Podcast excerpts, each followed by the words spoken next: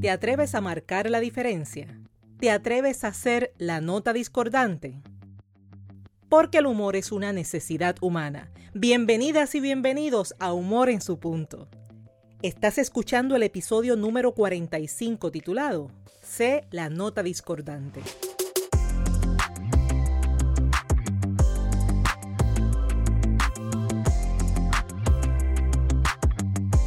Te recuerdo que Humor en su punto es un espacio diseñado para mantener viva la idea de que todos los seres humanos poseemos la capacidad para desarrollar el buen humor.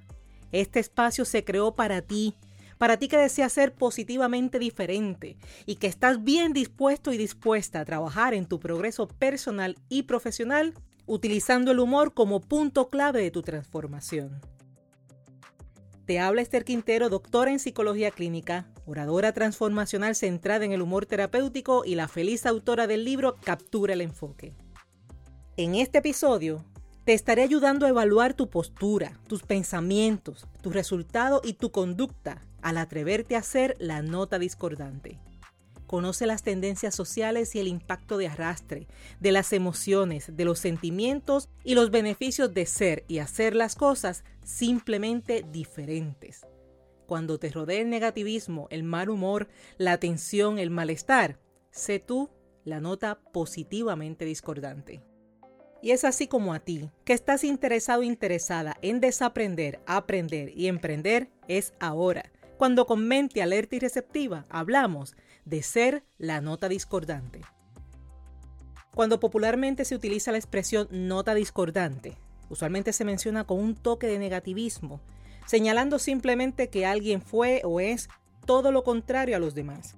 Según la página cibernética españolavanzado.com, la frase hace referencia a aquello que rompe con la armonía del conjunto socialmente hablando, se trata de quien actúa diferente a la masa, quien se comporta diferente a la mayoría, quien hace las cosas diferente al grupo.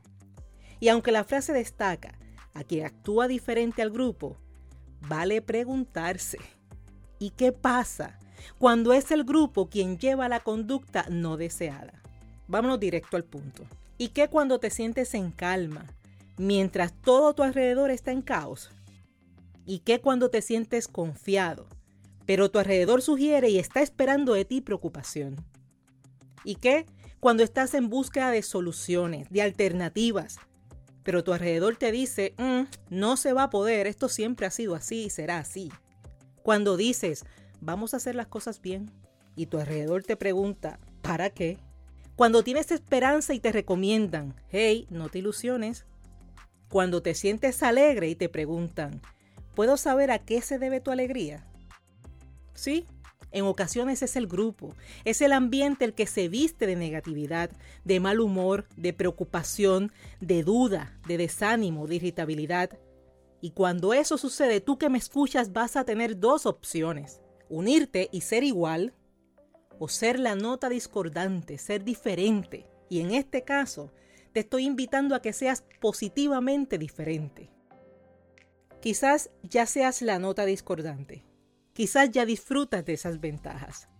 Sin embargo, si aún recibes el impacto de un entorno no grato, te pregunto, ¿estás dispuesto o dispuesta a realmente ser la nota discordante? Yo sé que no es fácil, pero de verdad sus beneficios valen el esfuerzo porque sus resultados créeme que te van a recompensar. Te exhorto a considerar tres puntos de autoobservación cuando se trata de ser la nota discordante. Y estos son el arrastre, tus sentimientos y los beneficios. Comencemos por el primero, el efecto arrastre. Y te lo puedo resumir como que es más fácil dejarse llevar. El efecto arrastre es una heurística del pensamiento. ¿En qué consiste eso? Sencillamente que tu mente al momento de pensar toma un atajo. Un atajo que utiliza cuando se siente que está manejando mucha información o cuando simplemente dices es que yo no quiero pensar. Con ese atajo es más fácil realizar conductas sugeridas por el ambiente. Pensar y evaluar la situación en ese momento en el que te sientes cansado con mucha información y que no quieres pensar, de repente deja de ser una opción para ti.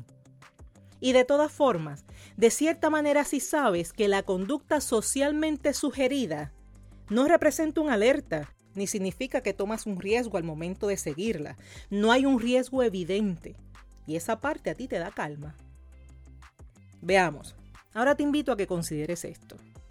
Cuando tu mami o tu papi te decían, si todo el mundo se tira por el risco, ¿tú te vas a tirar también? Es que me resulta bien fácil recordar a mi madre y a mi padre diciéndome esa frase. Y en mi mente era como que, obvio que no. Es que hasta la pregunta incomodaba. Para ti y para mí era lógico que no. Es peligroso. Pero ese peligro era obvio. No hay que pensarlo mucho para saber que era un peligro. Ahora considera este otro panorama. Estás en un lugar. Observan que todos están llevando una caja gratis, que hay fila, pero una buena fila para llevarse una caja. Y ves personas que salen contentos porque lograron tener su caja o alguien les regaló al menos una cajita. Mientras tanto tú te vas acercando poco a poco y comienzas a observar y a preguntar para saber cuál es el contenido de la caja. Finalmente alguien te contesta y te dice que son cajas de lápices. Entonces te preguntas con asombro, ¿por qué se los llevan con tanto afán? Y a pesar de la pregunta, antes de entrar en análisis, terminas buscando tu cajita de lápices antes de que se acaben. No vaya a ser que no lo tome y me arrepienta. O que pase algo con estos lápices que yo no sepa. Total, siempre hay donde usar un lápiz. Y la cajita de lápices termina en tu escritorio viendo pasar los meses, o peor aún, almacenada en una gaveta con otras cajas de lápices. Entonces te pregunto, ¿por qué te lo llevaste? La respuesta es obvia porque todo el mundo lo estaba haciendo. No se estaban tirando por un risco, se estaban llevando lápices y eso no es peligroso. Pero tampoco pensaste si era útil y realmente necesario llevarte la caja de lápices contigo. En resumen, en ocasiones a la mente le resulta más fácil y conveniente seguir a los demás que pensar, analizar y actuar. Ahora ten presente que no todo el tiempo el peligro va a ser evidente. ¿Has pensado alguna vez en el riesgo de permanecer en un ambiente lleno de negativismo? Válgame, te has puesto a pensar todo lo que puedes perder, cuando por conclusión general y no por evidencia, te acostumbras a decir que las cosas están malas. Y más importante, ¿has pensado el mensaje que llevas a otros cuando formas parte de la armonía negativa? de la queja, de la mediocridad disfuncional, del procrastinar, de lo incorrecto y otras ideas más? Sé consciente de que aquello que otros, muchos o todo el mundo hace, no necesariamente es lo saludable y lo beneficioso. Atrévete a preguntarte, ¿qué deseo hacer, pensar o sentir? Y si eso no coincide con el ambiente que te está rodeando, en lugar de rendirte y unirte, atrévete a hacer la nota positivamente diferente.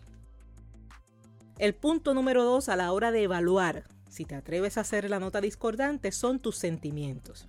¿Cómo te sientes cuando tus pensamientos, tus experiencias y tus resultados son contrarios a los que otros te comentan? Te hago esta pregunta porque quizás el unirte a la negatividad no sea por arrastre, sino por las emociones y las sensaciones que eso conlleva. ¿Cómo te sientes cuando otros te comentan lo mal que les va y te preguntan, ¿cómo te va a ti? Mientras que a ti te va muy bien. Estas son ocasiones que encuentran salvación en la frase, pues ahí, haciendo lo que se puede. Pues eso de decirle que te va bien a quien te acaba de decir lo mal que le van las cosas, sí, eso se siente bien raro. Y esto no se limita solo a tus emociones y experiencias incluye tus pensamientos e incluye tus resultados. Quizás hoy tus resultados no son los que estás deseando, pero tus pensamientos están encaminados a lograrlo.